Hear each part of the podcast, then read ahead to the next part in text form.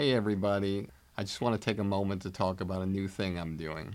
Over the years, many of you have reached out to me telling me how much you love the podcast, but also wish there were more personalized takeaways and more in-depth interactions with our guests to hear what they think about comedy. This is why I'm now launching my new digital academy, Blueprint for Success.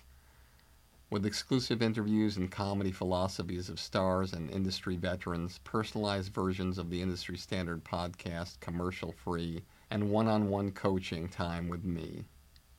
Blueprint for Success will give you the powerful tools that will take you up the elevator beyond the competition and reach the highest possible levels to achieve your dreams. Whether it be stand-up, sketch, improv, acting, writing, producing, directing, hosting, radio podcasting, social media influencing, or even if you want a career behind the scenes as a manager or an agent. Now I'm here to help, personally. We'll go on an express train of comedy and entertainment like nobody else has before. You can find out more about Blueprint for Success and the comedy business on my website at barrykatz.com. Together, we'll take your career where you want it to go. From the time I was a kid, I would steal my dad's camera and take pictures. And so photography was always on my mind. I had a clear vision of what I wanted to do. And I think through the dance and choreography that I did back in the day, I was able to think about camera movement. And Bruce Gowers was a brilliant director who I would hang out with. I would go to edit sessions with him afterwards. I would study what he was, his movement and choreography of the stage and the set and the cameras and the actors and the dancers and the, staging of everything. And because I was a choreographer, I was given a shot on Roundhouse to choreograph as well. I was able to, apply all of those things at the time. And that was really my transition and sort of figuring out what was my path to directing. Because I knew that I would end up directing at some point.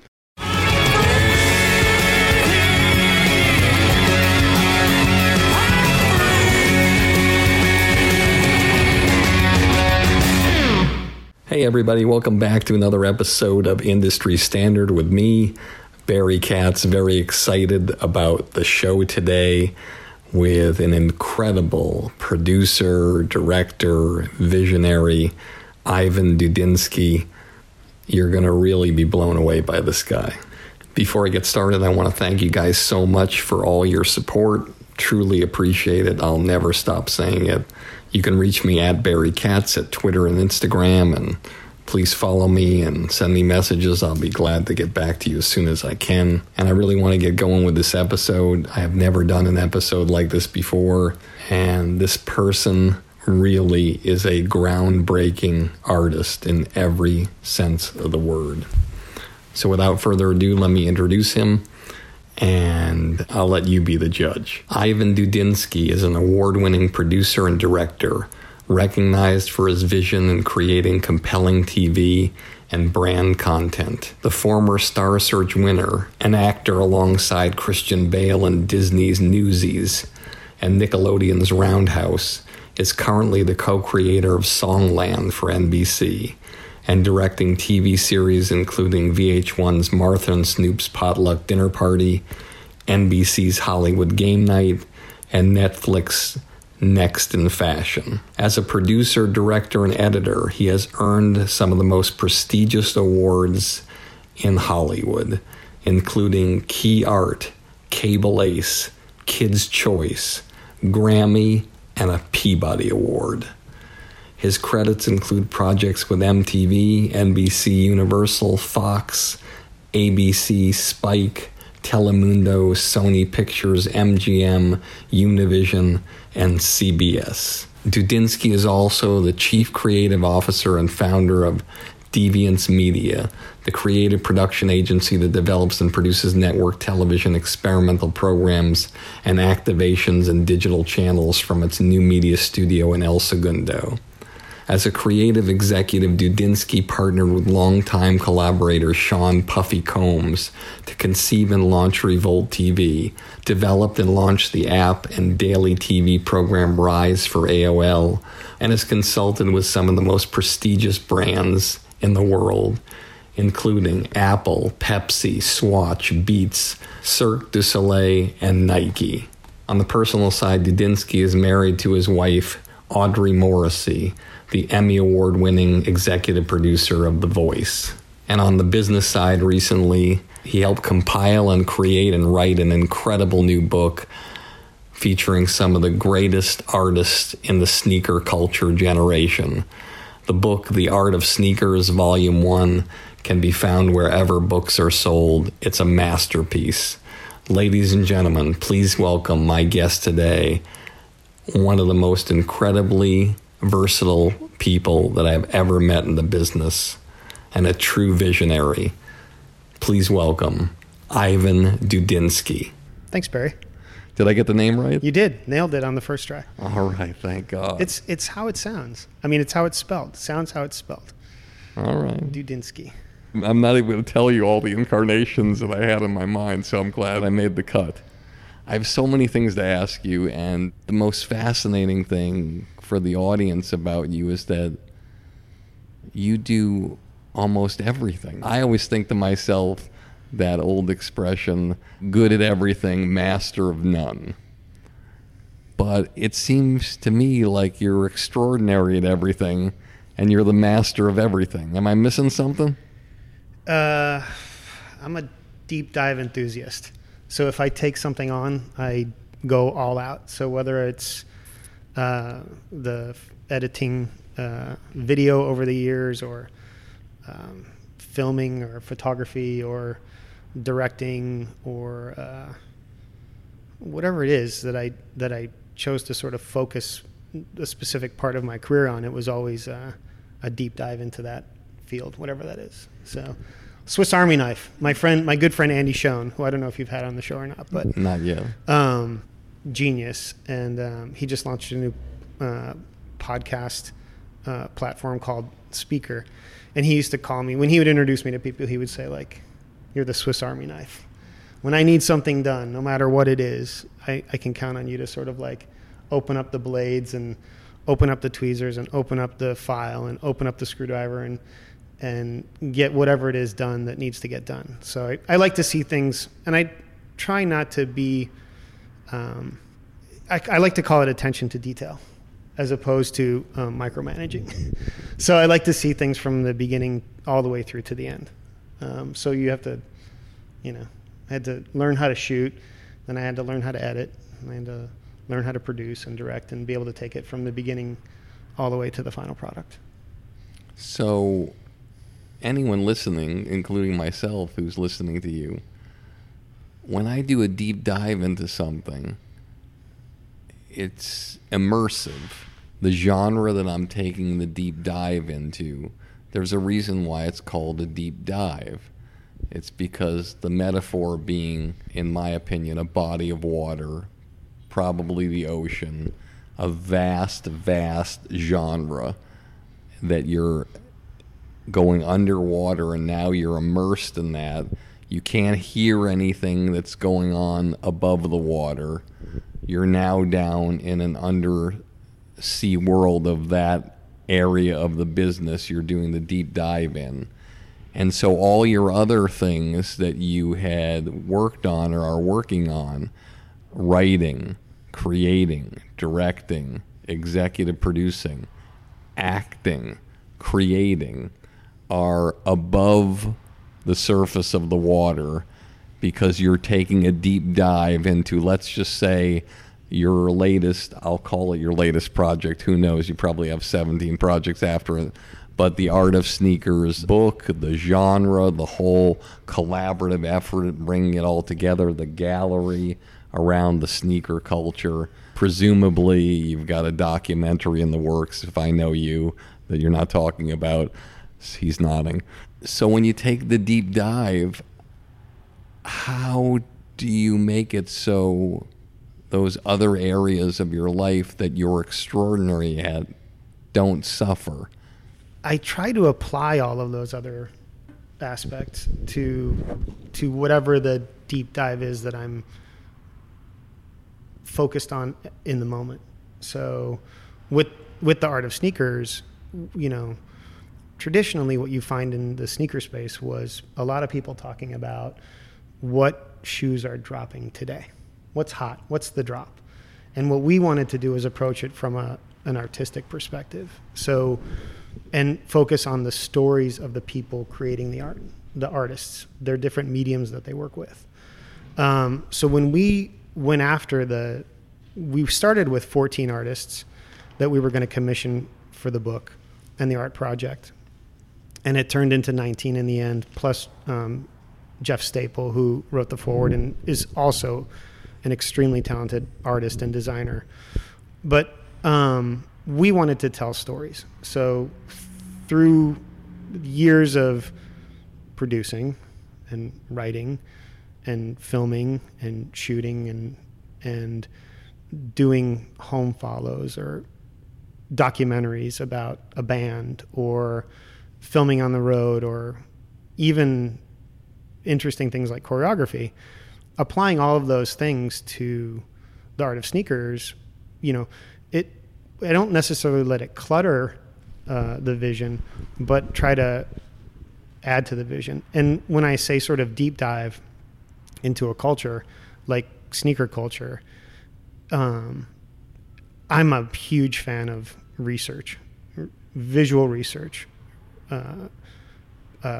editorial research, and just getting out and talking to people. I mean, that's what we spent 3 years in building sort of the production company and creative agency that developed the Art of Sneakers. Sneaker Inc. started as when I left Revolt, when I was working with Puff at Revolt and helping launch a channel. Sean Puffy Combs. Sean Combs, who is a longtime friend and collaborator. I thought, wow, we were able to launch a channel from scratch. You know, we weren't taking over another network. We were launching something from scratch today, which, you know, many times along the way was a challenge. And I had so many friends say to me, stick with it. This is probably the last time somebody's going to launch a channel from scratch. When I left Revolt to pursue, you know, personal projects, there was three things that sort of stood out to me. Three things that I kept saying to myself, what do people sleep out for? They sleep out for iPhones, you know, they camp out, they line up and they camp out for iPhones, they camp out for Star Wars, and they camp out for sneakers. I couldn't mess with Star Wars and I couldn't mess with iPhones, but we could focus on sneakers. And so when we launched Revolt, I wanted to take everything that I had learned from a branding standpoint, from a network standpoint, from a programming standpoint, and apply that to sneakers. And it was really, I had been an obsessed enthusiast of sneakers for, you know, the better part of my entire life, 40 years. I'm probably 8 years old when I sort of first got into the sneakers. What was the sneaker that you camped out for in your mind at 8 years old that you had to have? I'll tell you the story. And I still have them. But I was, you know, 8 years old, got home from school, digging around in the basement, storage box of my dad's, and I'm pulling out, you know, shoes. He was a shoe salesman. He worked for Florsheim when he was a kid, so he had all these leather loafers and Florsheim, you know, penny loafers and dress shoes. And at the bottom of the box, I came across this pair of Chuck Taylor Converse size 10s, and I was 8 years old at the time, so I was, you know, size 3 or whatever. And I thought, someday I'm gonna fit into these sneakers. And there was just something about those Chuck Taylors at the bottom of this box, white, clean. And I had seen photos of my father playing basketball in high school and college, and those were the sneakers that he had saved them, and I still have them today. And one of the things that I did recently with one of the artists from the, I'm gonna bring this full circle. So we worked with an artist recently who, he goes by Feel Good Threads. His name is Suheil, and he does this incredible customization of sneakers. And he, for my dad, for his birthday this year, I had a pair of Chuck Taylors, white Chuck Taylors, painted in the Minnesota Lakers. One pair is painted like the Minnesota Lakers, and the other pair is painted like the Los Angeles Lakers, to kind of bring that story full circle. You know, 40 years later, that's where the sneaker obsession started. But then I was in, you know, I grew up in hip hop culture. I was a choreographer. I was a dancer in the 80s, listening to, you know, Sugar Hill Gang and Cameo and everybody, Guy and all those bands at the time. And, you know, hip hop culture was all about. Was Cameo considered hip hop? I taught to Cameo. So when I was teaching hip hop. You taught Cameo. Alligator Woman, such a great album. I have all my vinyl and I have all my cassettes. So I still remember the first piece of vinyl that you threw out the 8-tracks. That didn't work. I never had 8-tracks. I never went through an 8-track phase. Yeah, I went straight from vinyl to cassettes and then discs. Got it. We'll keep going. I don't want to interrupt it. Anyway, just thinking about Cameo. I got sidetracked on a deep dive in sneaker space, but that's how it started for me. And I really try to apply everything that I've learned along the way, in all of these various careers that I've had, to what I'm doing now, as evolution. Here's a weird side question.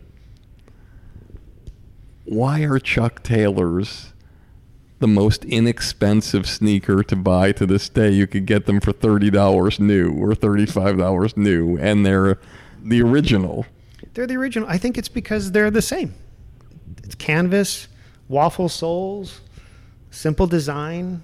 You know, there's no crazy high technology involved in a pair of Chuck Taylors. And I love going to the gym these days and seeing, like, you know, somebody there in like black sweatpants, a gray sweatshirt, and Chuck Taylors working out, as opposed to, you know, working out in, you know, some crazy, I don't know. I heard a story about a pair of Nikes that are out now that I don't know how much they cost. They must be like $250. They're running shoes and they're made to go 100 miles.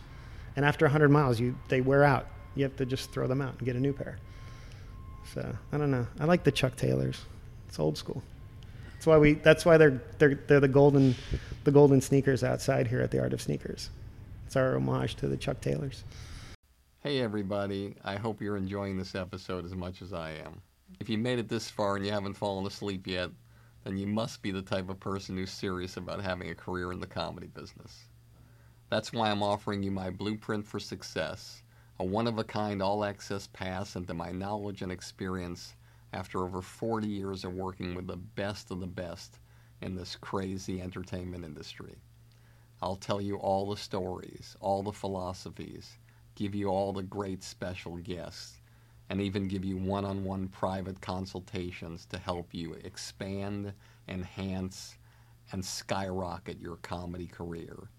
Just go to barrykatz.com and click on Blueprint for Success to learn more about my groundbreaking digital academy that I've created just for you. With it, we can take your career so far that one day, instead of listening to this podcast, you'll be interviewed on it. I think I would be remiss if I didn't take our audience through it, take 5 or 10 minutes, and really for them, if they don't know, to understand what has happened and when it started happening. Because for me, I've been in Los Angeles now for about 20 years, 25 years, and I only remember what seems like somewhere in the middle of that time where I'd walk down Melrose and I'd see a line down the block outside a sneaker store, and I know that wasn't happening 25 years ago. So I want you to sort of take our audience through the beginning of the sneaker culture. Who was the trailblazer, and how did it go from the early beginnings to this culture now that's, I don't even think anybody who knew the sneaker culture and was an expert like you could know all the new designs that are coming out from different artists and things. Well, I'll start by saying I don't necessarily consider myself an expert in you wrote a book called The Art of Sneakers, right, which is very specifically about a collective of artists who have made sneakers their muse, right? That's a quote steal from Jeff Staple, who I'm going to talk about, because Jeff Staple in 2005 was instrumental in creating what is known as sort of the first sneaker riot. The first sneaker riot. Riot. Yeah. Okay. So he, so Jeff Staple created, he designed a shoe, collaborated with Nike, called the Pigeon Dunk in 2005. Was the Pigeon part of the Jordan brand? No, it's not. It was the Pigeon is from the SB side, so the skateboarding side of sneaker of Nike, and that there's an entire culture dedicated to, alternative sports. There's the Vans side of sneakers, and in Vans, it's not about having the most polished, clean shoes like the kids have today, that are worn once or twice on occasion, special occasions. I think action sports is amazing, and it's one of the places that we want to tell stories moving forward in the evolution of Sneaker Inc. and our media brand, which is skaters wear their shoes out. Vans are, and skaters and BMX bikers wear their shoes out to the point where they're taping them back together. And those shoes have amazing stories, in addition to what's happening today, which is all the collaborations with artists, whether it's, Travis Scott or every hip hop, not every hip hop, but a lot of hip hop artists have these exclusive brand collaborations and brand endorsement deals. But I think, 2005 was the start of definitely this sort of idea of limited edition sneakers and in limited quantities. So 2005, it started, and did it start with Jeff Staples, who, by the way, is a great speaker and a really knowledgeable, incredible. Yeah. I saw him speak at your party video, and incredible, mesmerizing. But for our audience, I just try to understand, maybe you don't know, but so he created the first sneaker riot with the Pigeon shoe. But I think even before that, were there... It was athletes. It was really sports. And you look at what Michael Jordan did with, the Jordan One and the evolution of Jordan sneakers, and what Tinker Hatfield did at Nike in designing, whether it was the Jordan 3 with the air cushion sole. That was the early beginning days of this fanatic sneaker audience that developed into a culture. If you look at, when I think about sneaker culture, it's global. It is what I called in the panel that we did the other night, sort of the great equalizer, because it doesn't matter if you're 14 or 15 and you save your money to buy a pair of Jordans that are coming out, or if you buy a pair of Jordans and give them as a gift to somebody like an older producer that you work with. I have a great story about a pair of sneakers that I gave to Mark Burnett when we were working on a show together last year with Kevin Hart. We can go back to that story later, but in my mind, it's hip hop culture, early Pumas, fat laces, Adidas Gazelles. They were lightweight. You could breakdance in them. And they had very smooth soles. So, shell toes, classic Adidas shell toes, all stars, those all were hip hop culture. They were all, great for dancing, for b-boys, back in the late 80s. And then it became a fashion statement, that developed in New York and became, really an American culture, hip hop culture being American culture, and hip hop. The entire fashion scene was driven by, streetwear. And I think that's the birth of sneaker culture. And now it, it's funny, for years, maybe 5 years ago, it was still a subculture. And I think now it's that the whole idea of, subculture becoming mainstream and staying authentic, and still, if you look at the big brands, they control the releases, and that's how things become exclusive. And now there's you know, how many billion-dollar resale companies are out there reselling sneakers, and kids are, you know, 15-year-old kids are making $1 million reselling sneakers because they've created apps that have bots that buy the sneakers before anyone else can, and then they resell them and they make a ton of money doing that. So, you know, it's in my mind, it's pretty mainstream. I mean, there's still definitely people who, you know, if I talk to my parents about sneaker culture, they don't necessarily, they're like, I don't know, we wear Skechers, you know, or I get my dad a nice pair of sneakers, but I think it's pretty, if you sort of look around, we joke, in the office, like we all make sneaker contact or shoe contact before we make eye contact. And that happens a lot now, I think. I think if you traditionally wear dress shoes or wear, you know, just regular Foot Locker, a pair of sneakers from Foot Locker, whatever those are, and you find yourself in a position to wear a pair of sneakers that are unique or limited, the response you get is pretty incredible. And that's kind of the story with Mark Burnett that I love to tell, which is, you know, we were working on TKO with Kevin Hart, and Kevin's a big sneaker guy. You know, we were always sort of, you know, talking. Kevin and I have similar passions: sneakers, watches, cars. One of the best interviews I ever had on the show. Yeah, and he's, you know, we were always like, you know, talking about whatever car that was that day, or whatever sneakers we're wearing, or whatever watch we're wearing, and so Mark was coming in, and Mark was wearing these Alexander McQueens that he had worn for a long time, and I'd seen their beautiful sneakers, but they were like worn out. And I was like, you know, I need to get Mark a gift. Thank you gift for hiring me on this project. We've been longtime friends. My wife is the executive producer of The Voice, so we're, you know, really close with Mark. So I got him a pair of limited edition Sean Wotherspoon sneakers. They're kind of rainbow colored. They're Air Max design.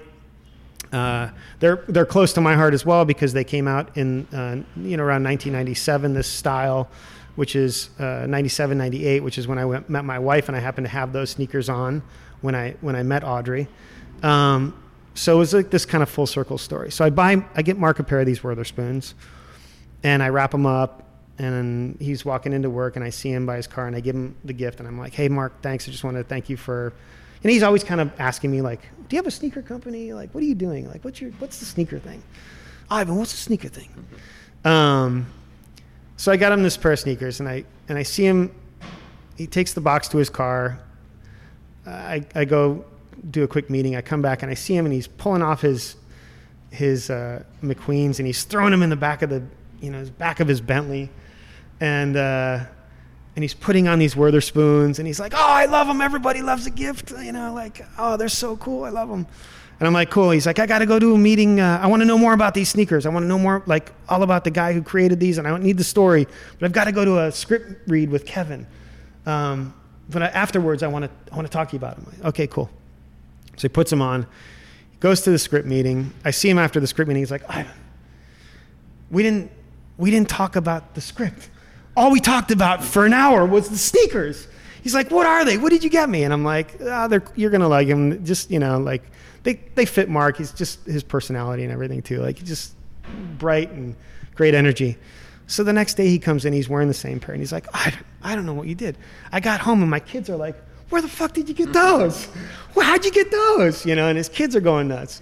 He's like, you know, so anyway, so then, you know, I see Mark on a panel, you know, at some convention, and he's wearing the sneaker, and he's got him up on the desk, and he wears them for like 2 weeks, and I'm like, you can't wear the same sneakers for 2 weeks. So I had to get him like 2 more pairs of sneakers to like fill out his collection so that he could rotate, you know, so he wasn't wearing the same sneakers every day. But that's just the idea that they're the great equalizer. He went home, and his, you know, 20-year-old kids are like, where'd you get those? Like, how'd you get those?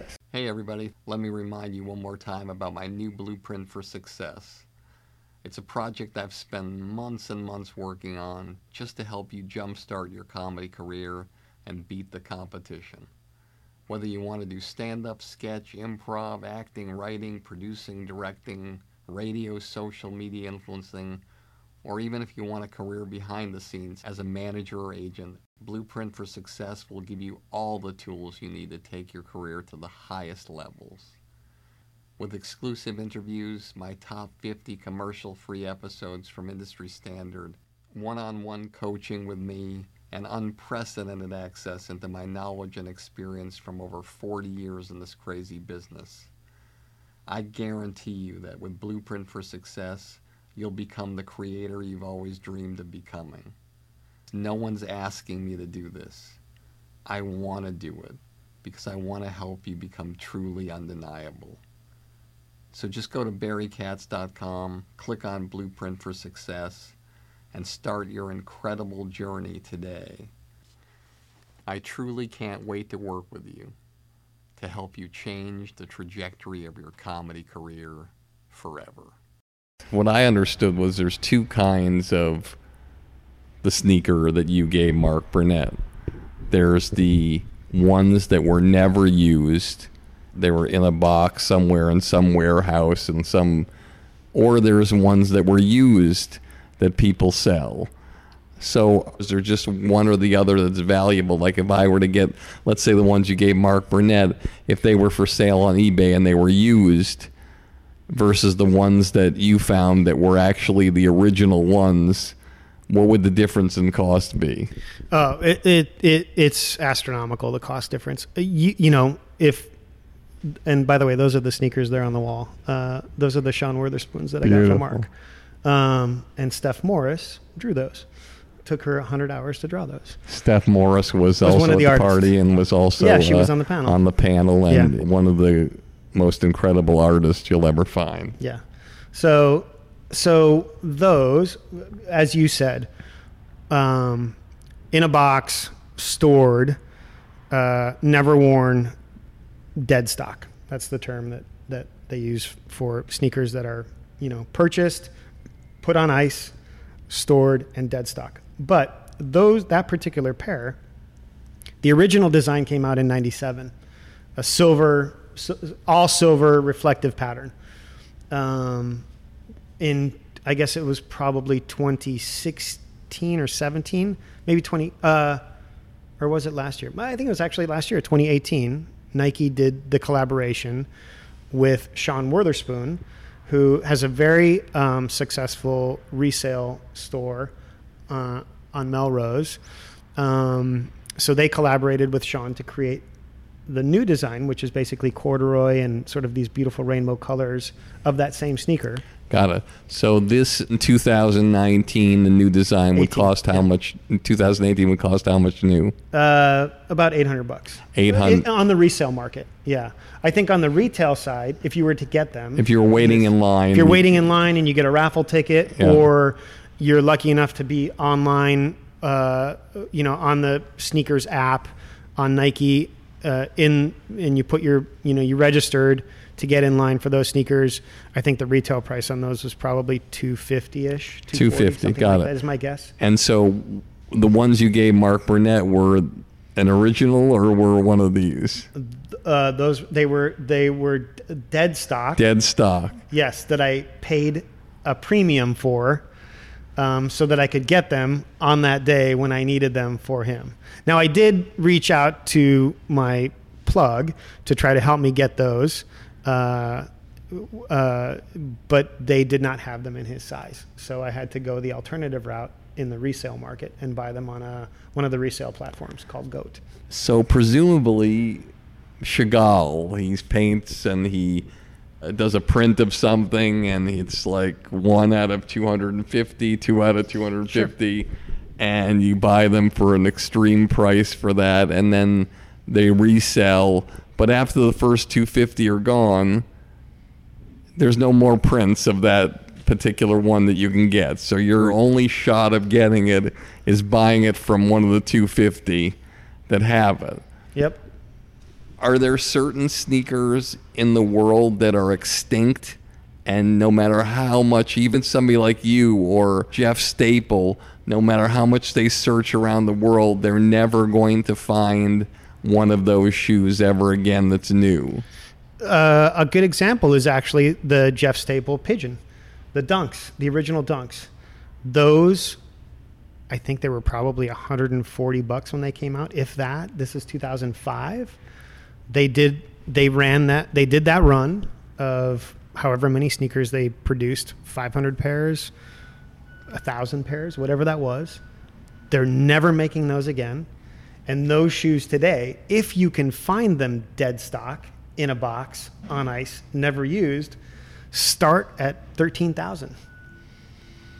So you can get them, but you pay the premium for those. Now, there's some used ones out there. Maybe you can get them on eBay, but are they real? Are they legit? You know, with all of these resale companies, they have authentication. So they have experts that work at StockX, that work at GOAT, that work at Stadium Goods, that authenticate these sneakers, go through them, make sure that they're real, because obviously there's tons of counterfeiting in this space as well. I think these shoes that I'm wearing today, sort of my favorite go-to sneakers are the Jordan One Travis Scott's. I've been wearing them for months. I've worn them out.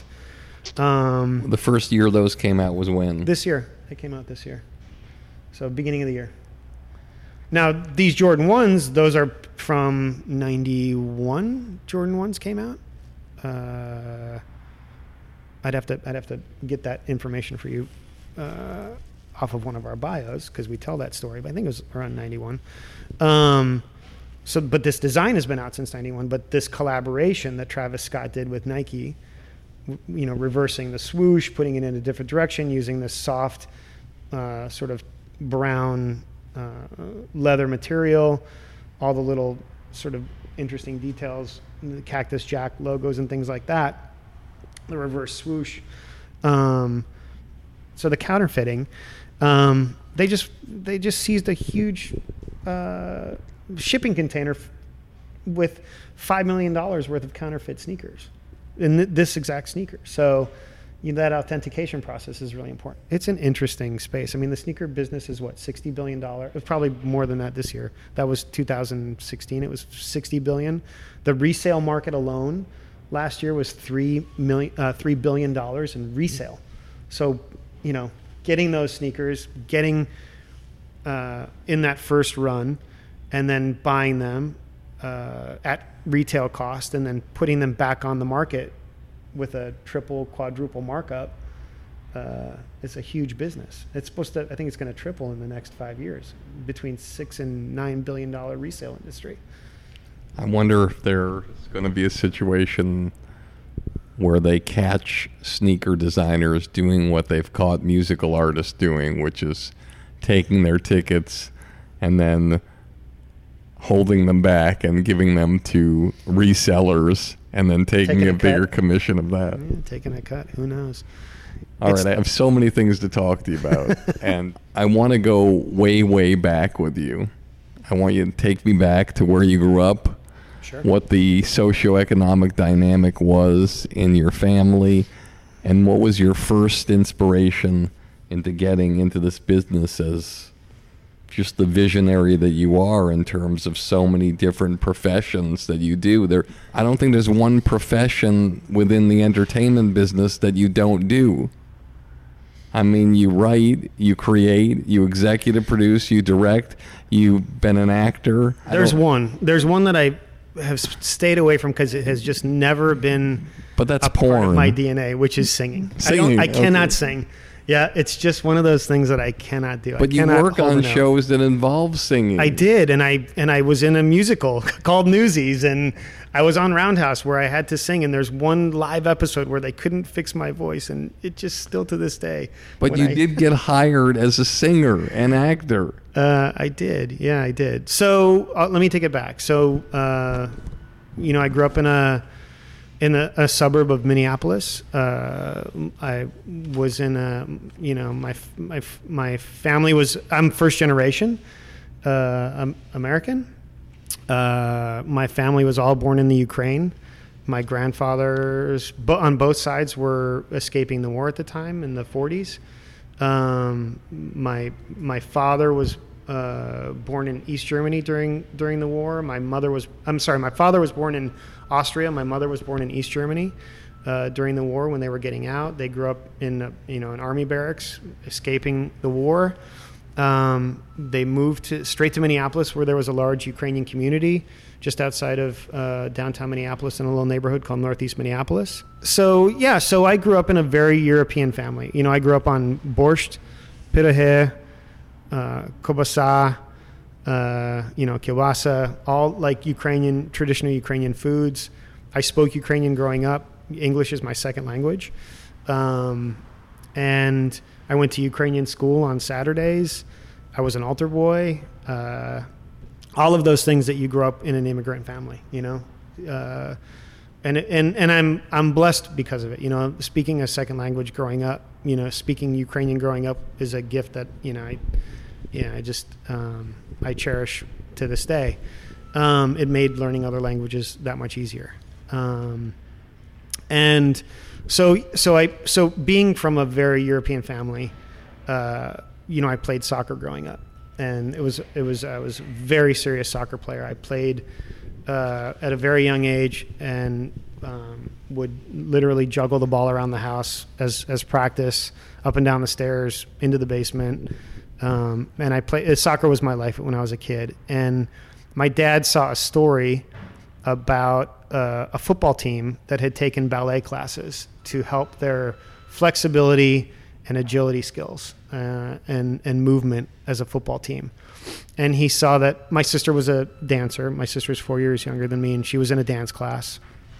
And he saw that there was a all-male dance group starting in Minneapolis, in a little town called Maplewood, outside of a city, a little suburb of St. Paul.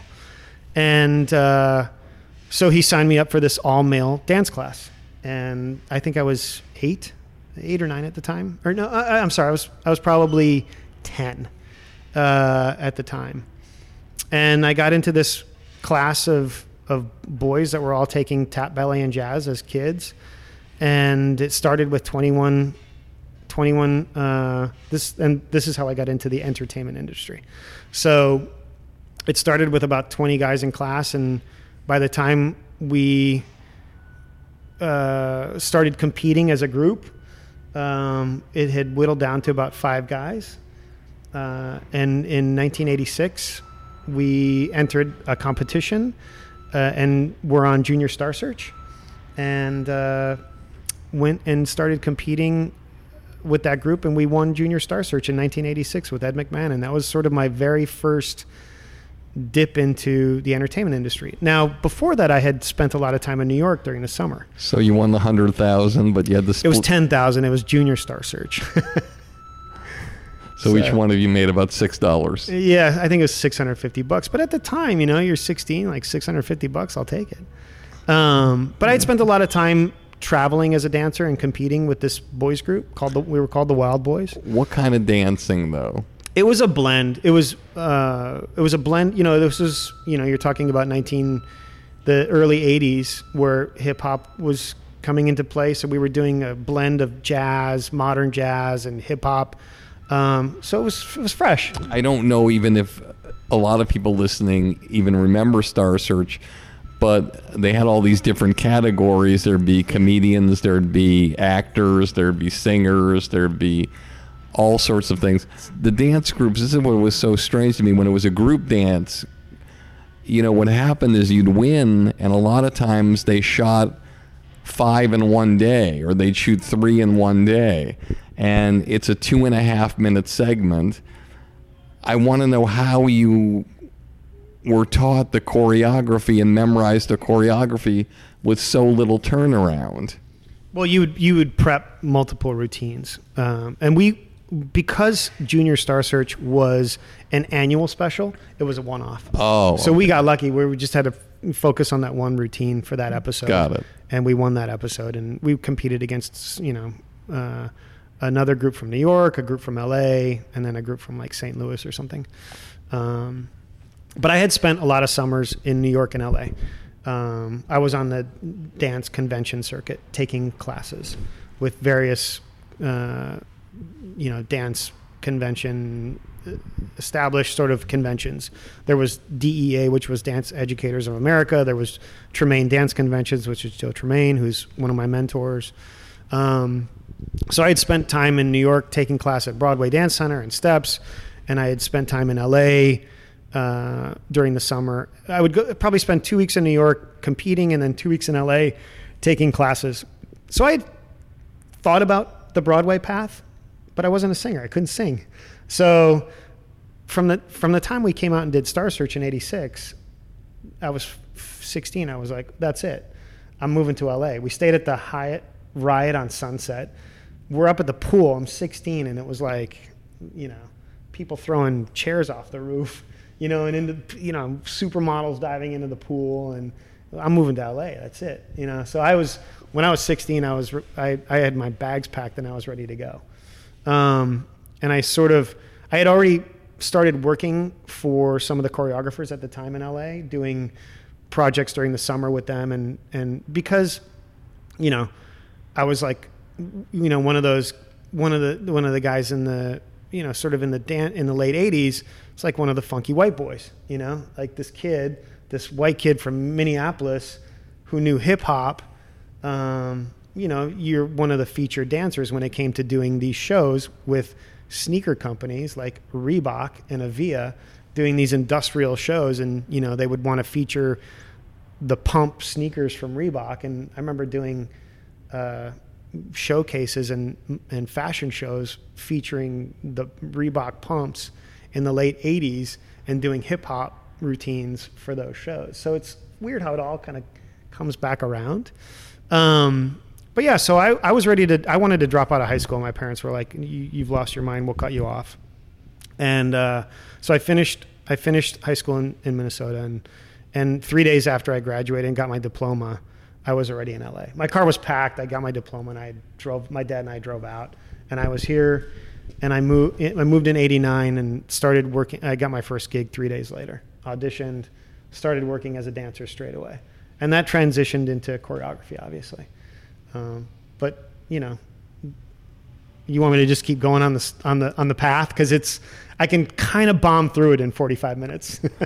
No, but it's fascinating. So you're doing the choreography, you're in that world, that's your world. Now that's your dive. Yeah. You know, dance was the first deep dive when I moved here, and I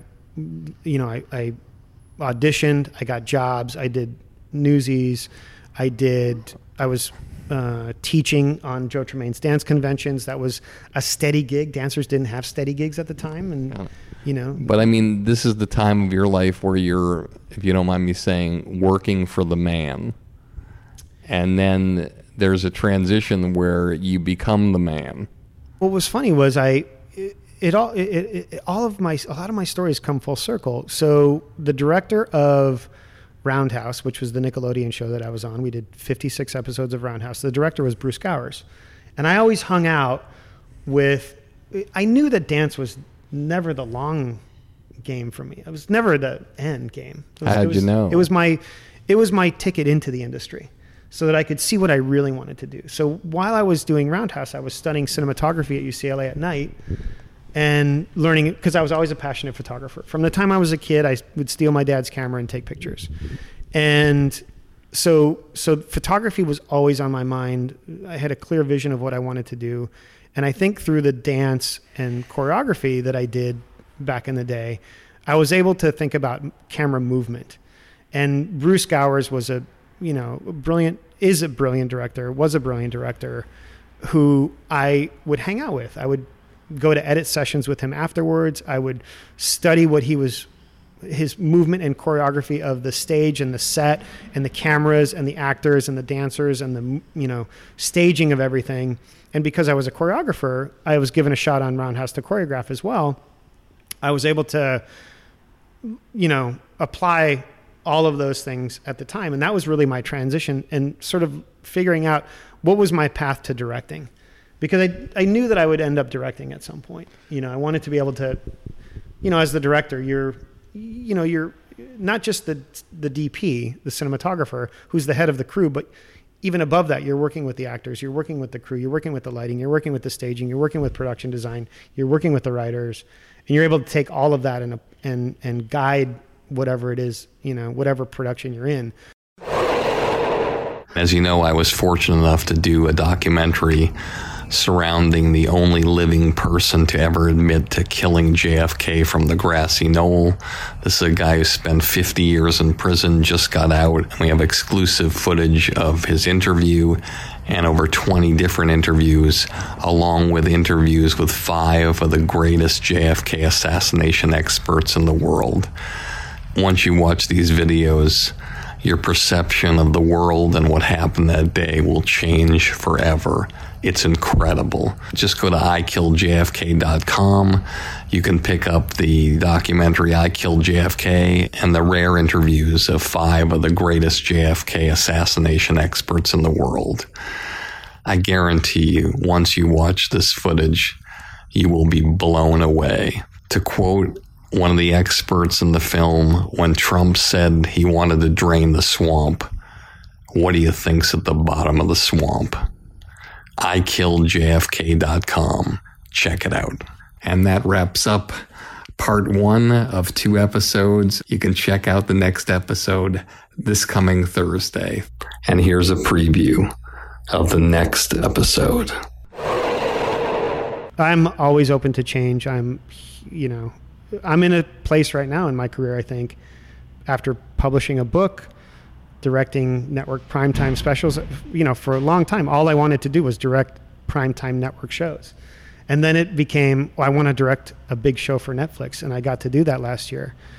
Be open to change. The next chapter for me, I think, is taking it back to single camera, you know, feature documentary filmmaking. So I think I'm open to that change. I would just say make sure that you're really open to change. As always, this has been Industry Standard with me, Barry Katz. And if you like the show, tell all your friends. And if you don't like the show, tell all your friends. You get all the money, drive that fancy car. All the people love you, 'cause you're going far. Life is for the dreamers, they have all to gain. It's never quite over till it all feels the same. You pick your own poison, dig your own grave.